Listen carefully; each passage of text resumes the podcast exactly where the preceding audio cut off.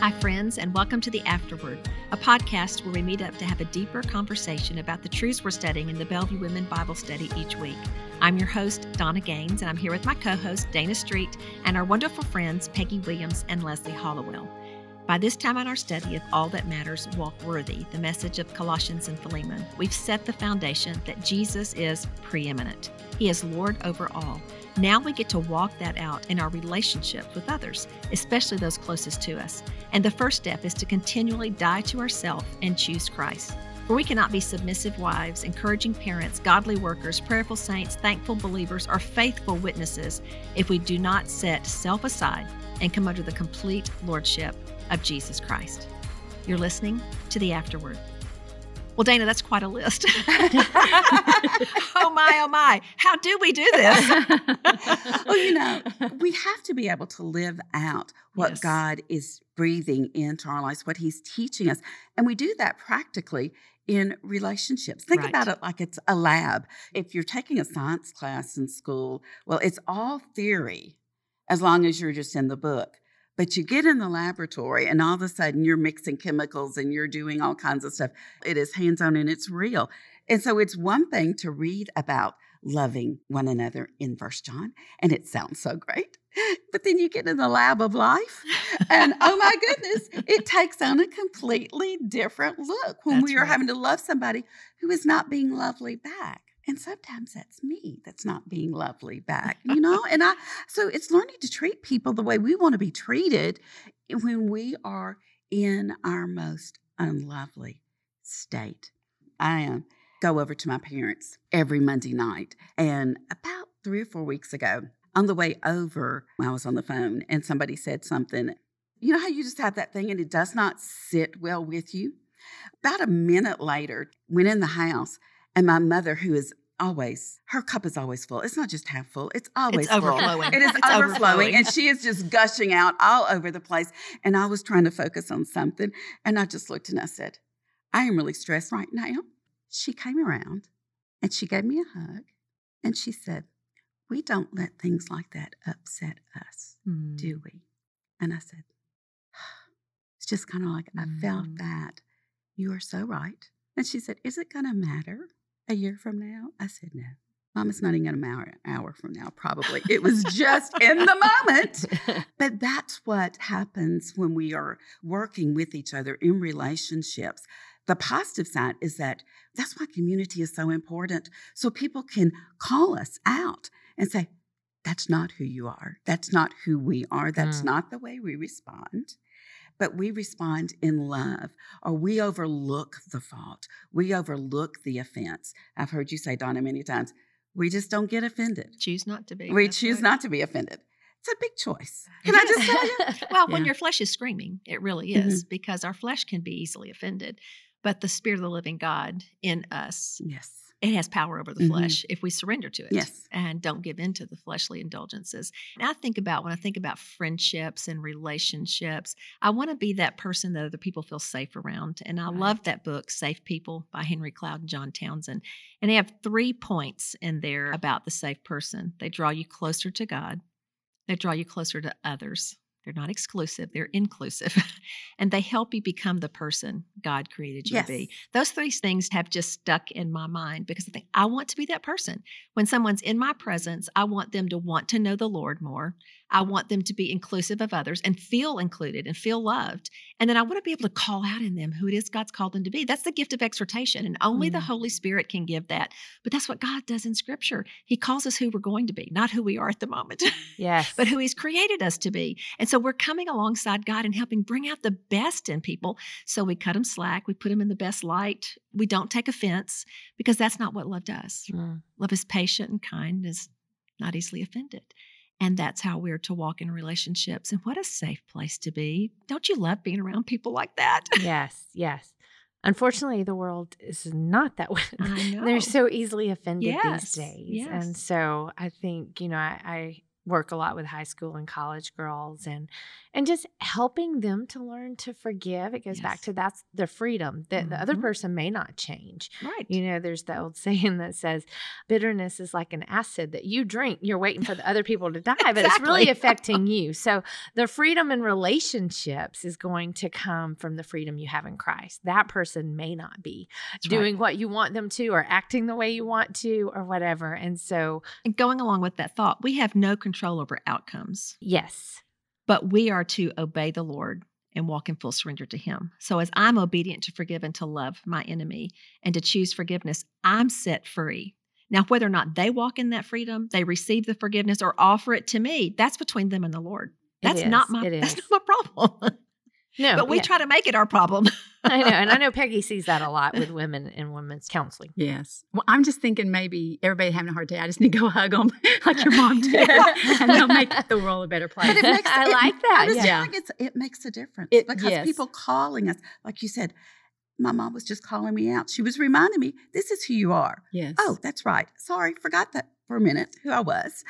Um, You know, one of the most convicting things in scripture is when Jesus said, you know, if you just greet those you like and those that, you know, you agree with or think, I'm paraphrasing it, but it's like any pagan can do that. Exactly. It's like when you love your enemies, and that is not a huggy kissy thing. It is, I'm going to prefer you in this moment, which I really think that's the definition of agape love.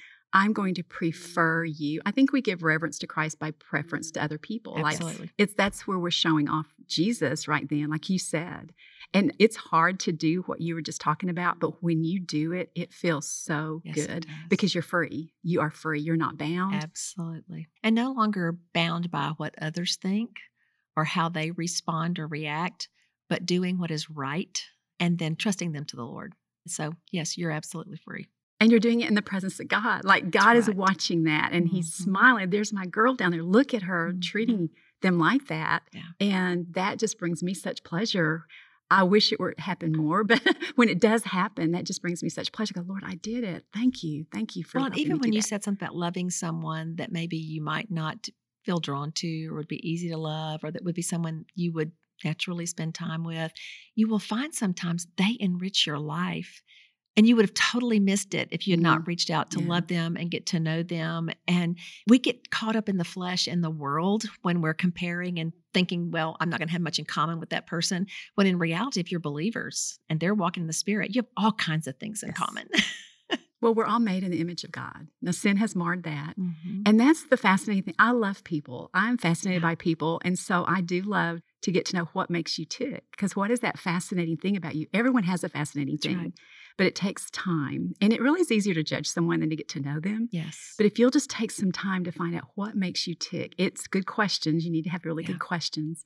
But that is fascinating to me to find out what part of the image of God, like what do you have? And I like to draw that out. and that is giving preference to others. Yes. It is giving them value. It's loving the way God loves. You know, God loves us with the Hesed love. And part of that definition of Hesed is bowing the head. And that's what preference is it is bowing the head and saying, I honor you for who God created you to be. And that's any person. Yes. That's right. I can't skip over this person because I don't like them or agree with them or having, you know, so Romans 13, 8, owe nothing to anyone except to love one another. For he who loves his neighbor has fulfilled the law. That's right. But that neighbor is the other. Mm-hmm. So that's changing throughout the day, the other. And I can't skip over the person right in front of me go, no, I think that, no, the other, whoever that is. You- in we can't moment. leapfrog. Is that what you're No, saying? we cannot. We cannot. And that puts a whole new spin on love the Lord your God with all your heart, mind, soul, and strength, Right. and your neighbor as yourself, the other. So that's constantly changing all day long. So constantly my prayers, okay, God, I want to, but how do I do it with this person? What would that look like with this person? Which is quite an adventure, actually, because people don't expect to be loved.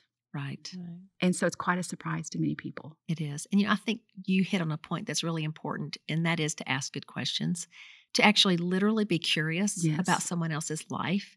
And as you ask good questions and you are actually interested and respond to their answers, they feel seen and valued. And that helps you get to know a person on a deeper level than just the surface thing that we typically do with most people. But to honestly get to know who they are, like you said, Mhm. what makes them tick, what their what their backstory is. Yeah. One of my mentors of long ago, I would watch her a lot. And I noticed that in a group, she would not be with the group. She would wait and find the loner and go talk. Mm. And I asked her about it one time. I said, What are you doing right there? And she said, Peggy, everybody will go to the powerful, the popular, everybody will go that. She goes, I just hold back and wait and I look for the person who's alone. And I go and I start asking those questions Who are you? What makes you tick? She goes, I've formed the most wonderful relationships.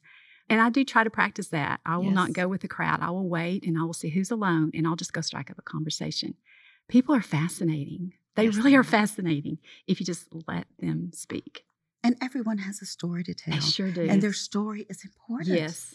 You know, I mean, as God addresses in Scripture, all the anothers. He didn't tell us we had to agree with one another, Mhm. but He did tell us to love one another, encourage one another, pray for one right. another. Yeah. And when you begin to do that, all the other stuff kind of subsides a little bit, you know, and you can. It all passes away. And if we're living for the kingdom of heaven and not this earth, then it doesn't matter what they think of me, but it does matter what they think of Jesus. And I want to accurately reflect him Mhm. and be the one who gives them that love and grace.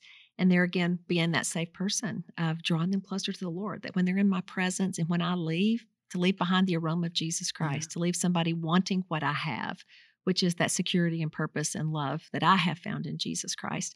And then including people looking for the person that holds back. Yes. And, you know, my girls were growing up, I would tell them, and I still do, and I think this way when I go into a room, I'm an ambassador of Christ. And so I'm looking for somebody that's by themselves, somebody that needs to be encouraged, somebody that's hanging back thinking, do I fit in? Will I be noticed? And you go to that person because you're Christ's representative to that person. And what happens then is you forget about yourself Yes. because you're looking to minister. You're longing to minister, to love on someone, and all the insecurities and the self focus just falls away.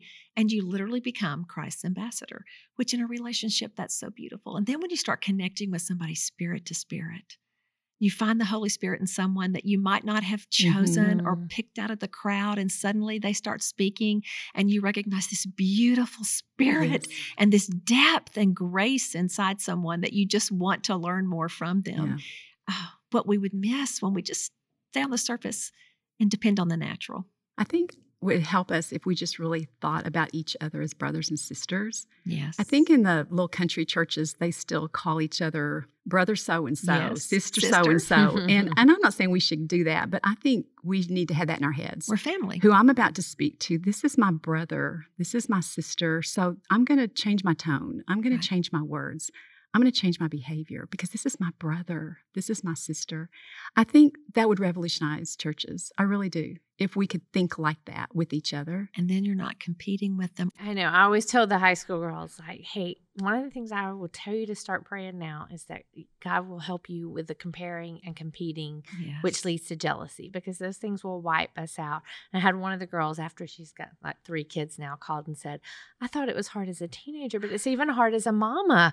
And I For was sure. like, you are so right. I mean, because it's just so in the amount of social media we have today that we began, you know, you're just overcome with, oh man, they're doing it so much better than I am, or, or we've got this. So when we begin to take our eyes off that again and put them back on Jesus and love them the way He called us to love and not compete and compare, then that's where the relationships are really built. and you're in the mommyhood phase. So can we just address that right now? There is unbelievable peer pressure on moms from schools. One of my daughters called me and she, you know, she's got preschoolers, but people are talking about where they're going to have their kids and you know, getting them on the waiting list. And it's like, oh my goodness, the pressure's unrelenting. It really is. It really is. And that's something I have to constantly like, Lord, I don't care. Let's just go in the field and play.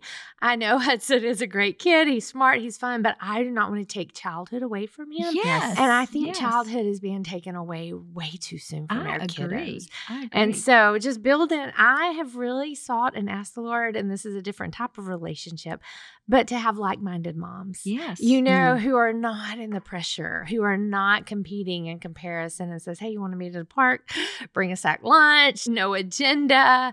And also who pray with you, you know, who prays for your kids. I had a text this morning and said, just letting you know if you've had a bad day, if I've already done all those things, and the Lord loves us anyway. You know, from a mom Yes. of littles, and you're Yes. like, thank you for that. and so just having those those people who are on your team who love Jesus, who want their kids to grow up in a generation that doesn't have to have it all, but that has to have Jesus. Well, That's and just it. we That's know it. for just brain development, physical development, children need creative play. They need to be bored. Yes, they need to figure Yeah. out ways to entertain themselves and not be entertained constantly. That's it. Oh, you got a room full of stuff. You got a backyard. I'm an older mom, for those who don't know that.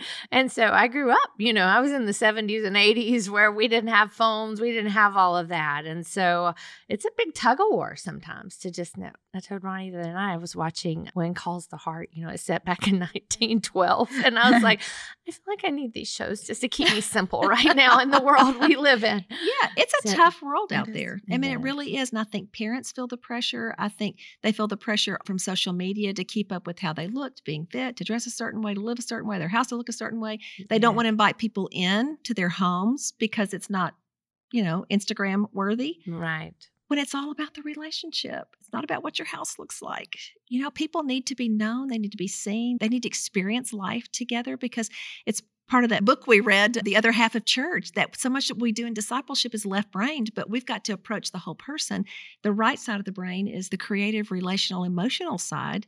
So we've got to have it all. You need to know the Word of God, you need to know the doctrine, but you've got to have life on life too. You have to have people that you actually live life with, that you pray with and do play dates with, and that are like minded, that love Jesus. And just pray. Ask the Lord to give you those relationships. I know in our early married years, we were 25 when Steve became pastor. And so we moved to the field, and a lot of the young moms didn't feel comfortable around the pastor's wife. I think because they thought, well, they had to act a certain, you know, real religious when they were the pastor's wife or something. So I didn't have a lot of young. They would go do things, and I would glad I didn't have social media. I would have really known what I was left. I- but I would hear them talk about things they had done, and I had not been invited, and it made me kind of sad. And I ended up hanging out with women who were in their forties because they had grown beyond that. they didn't have any inhibitions about hanging out with a 25 year old pastor's wife. And so, uh, but I grew by being around them. And I had a couple of years that were somewhat lonely, but it was during that time that I dug into the word, that I, I was trained in EE, that I got to know an older woman who was an unbelievable prayer warrior. And then when God led me to start the first Bible study women's ministry there, she was the one I asked, Look, I'll organize it, I'll be the administrator. Would you come in and teach us? Because I'd observed her, observed her walk with the Lord. So even those hard times God uses, but we need each other. God's created us in his image, and there is a beautiful unity and harmony of relationship within the Godhead. And that is what Christ has called us into. And that's the beauty of John 17, that we have been called into the oneness that Jesus and the Father experienced through the Holy Spirit. So the four of us sitting here right now, because of Jesus, are one in Him and with each other. We're able to have that unity of the Spirit and the bond of peace. We're able to have one heart and one mind in Christ Jesus. God gives us that. That's the beauty of what He's called to. And if we will die to the flesh, we can experience that kind of unity and intimacy that we were created for. And you know it when you find it in another person. Yes. I- I said it a while ago. I'm just honored to sit at the table with you ladies and learn from you every week. So, the beauty of those relationships and how that you've poured into me, and you said a while ago about you had some older women. Well, I am that older one, but I tend to go sometimes and hang out with those girls I used to disciple that are now moms because I know we're all like minded. You know, I know that. So, I think those are important. Absolutely. It is incredible pressure on these young moms, though. Incredible pressure with social media and then all the stuff going It on. I heard something the other day. It said, when you're juggling a lot of balls, you know, make attention of which are plastic and which are glass because the plastic will fall and they can bounce. You can pick it up later, but the ones that are glass will fall and shatter. And that was just such a thing of prioritization. Like I've thought of that ever since you told me that. Yes. it makes you think about, I can let some of that stuff go. I don't have to do everything all at one time. The bed can be unmade, the dishes can stay in the sink. That child's going to grow up. Mm. That friend who has a crisis in her life needs you to drop everything. That's right. and our husbands. Can we, can we throw that in? Yes, I mean, absolutely. They are they are a glass ball, Yeah. you know, and we Yes. have to be that helpmate that God has called us to be. I'm glad you said that. Our marriages are glass balls. They Mhm. really are glass Mhm. balls. And Mm. when we let that go, everything else is going to be shaky. Mhm. That's exactly right. And that's the beauty as we were looking through the characteristics that we saw in Colossians 3 of having that heart of compassion and kindness and gentleness and humility and how it really is the beautiful character of Jesus Christ. And that to be humble is to be servile, to serve others. And that is when marriage is its most beautiful, when two believers are trying to outserve the other because we've taken on the actual character of Mm. Jesus Christ and we're there encouraging and serving and loving each other. And then we accurately reflect the gospel, which is what we're supposed That's to do good in marriage. competition. That's Can right. you? That is good Yeah. competition. I like that. Yeah. Steve and I will talk about that sometimes, how that really is. And as we've gotten older, it's amazing the things that used to bother us that was, No, they're not You know, even worth. I don't even have the energy for it to bother me. I don't even care anymore because we're so polar opposites. We just approach everything completely different. And to just honor that in the other person and celebrate it. And you know, that's why now I tell them you're my fun because I am just nose to the grindstone, get her done, task oriented, and I'm happy doing it. I'm perfectly happy to do it, but I know I need a break. And he'll be the one to go, okay, okay, flip the switch, turn it off, let's go. We're gonna go do something fun. and I need him to be my fun. That's the balance of relationships, it you is. know. Because I think I am Brother Steve and Ronnie. I'm like, hey, stop. We're going to go eat somewhere. Yes, yes. We need a little spontaneity. yes, yes.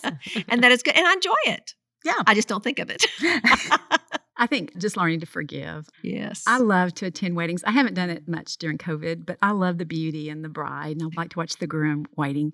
But while they're all- with their backs to me doing their vows, I always think this one thing. I always think, you two are going to hurt each other like you would never dream on this day, and you're going to have to learn to forgive and forgive and forgive and learn it quickly. I Mhm. never say that out loud, but I think that at every wedding Absolutely. that that is the key. Well, I would recommend The Meaning of Marriage by Tim Keller Yeah. and Sacred Marriage by Gary Yes. Thomas. Those are the yes. top of my list that I think every married couple needs to read. Yes, I Mm. agree. I agree. Now, I've heard Paul Tripp say healthy marriages cancel debt. Mm, They cancel it out. They don't hold it Yeah. over each other. And a lot of times I'll tell girls who are early in their marriage life, and they'll say, Well, don't y'all argue? "Mm, occasionally we, you know, but it's honestly, we've been married 41 years. If there's something to disagree about, it's we've disagreed about it. Please, there's nothing else to talk about. Like, like Donna was saying.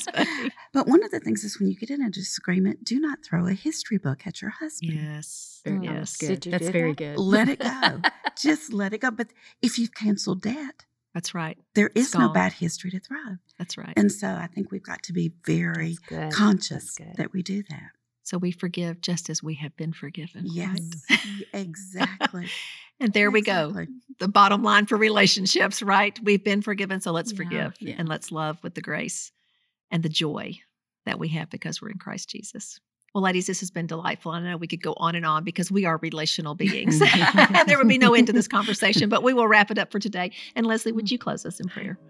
God, thank you. Thank you for your love and your mercy and your grace that you give to us, God, in order that we may give to others. And God, just help us to be your hands and feet in relationships, Lord. Help us to let our lights, the lights we have shining through us, shine to others, God. And just thank you for the privilege of being called your child. And I pray that we will go forth filled with the fruit of the Spirit love and joy and peace and patience, that others may be drawn to you.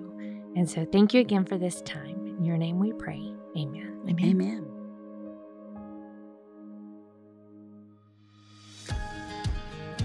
The Afterword podcast is a production of Bellevue Women and Bellevue Baptist Church in Memphis, Tennessee. For more Bible studies and other resources, visit bellevue.org/women.